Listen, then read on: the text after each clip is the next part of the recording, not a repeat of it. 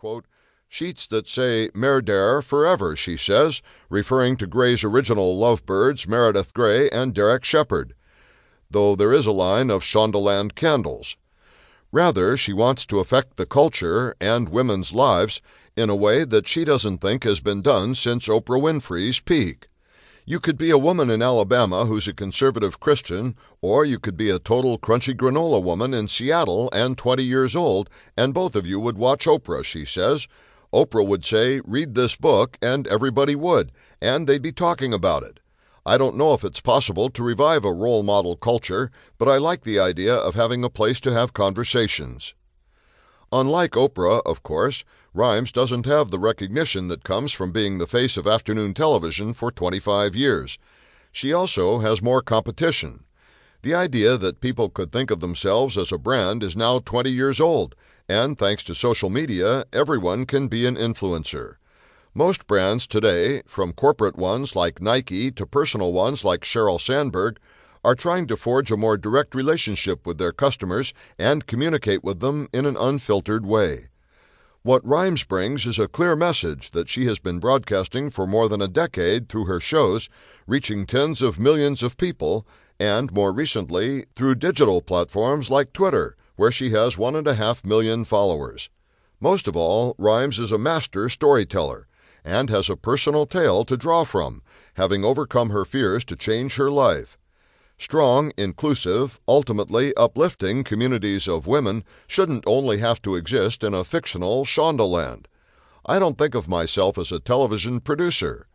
Rhimes, dressed in all black with leopard print heels, sits in a dimly lit room in a production space in West Hollywood.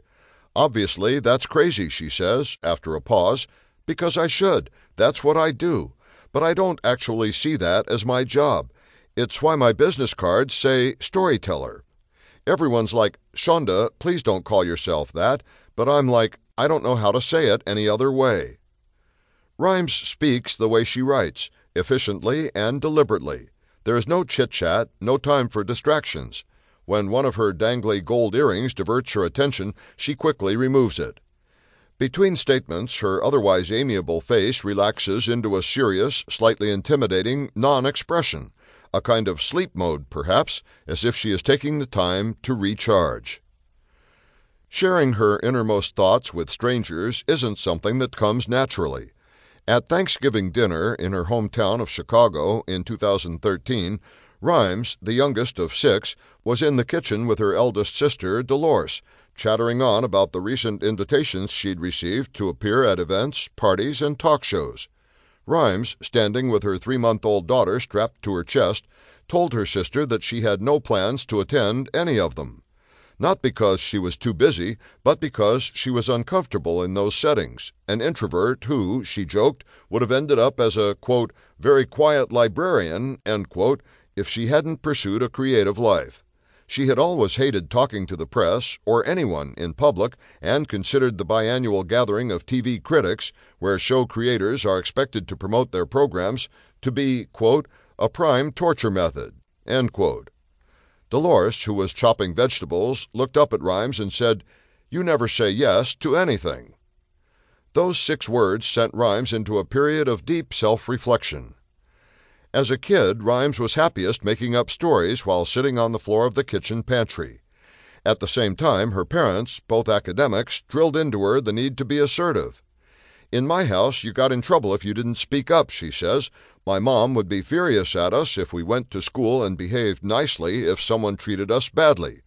If we got in trouble because we had yelled at them or told them that they were wrong, my mother would be like, Good job. Rhimes has always been deft at combining these opposing inclinations within her TV characters, strivers and perfectionists whose potentially crippling flaws and insecurities are masked by an impenetrable seeming surface. The one she says she most identifies with is Cristina Yang, Grey's overachieving, Stanford educated surgeon, played by Sandra O. Oh.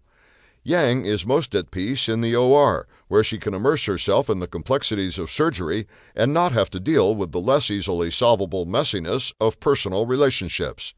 O left the show after 10 seasons in 2014. Now, Rhimes wanted to reconcile the two impulses within herself. When she emerged from her introspective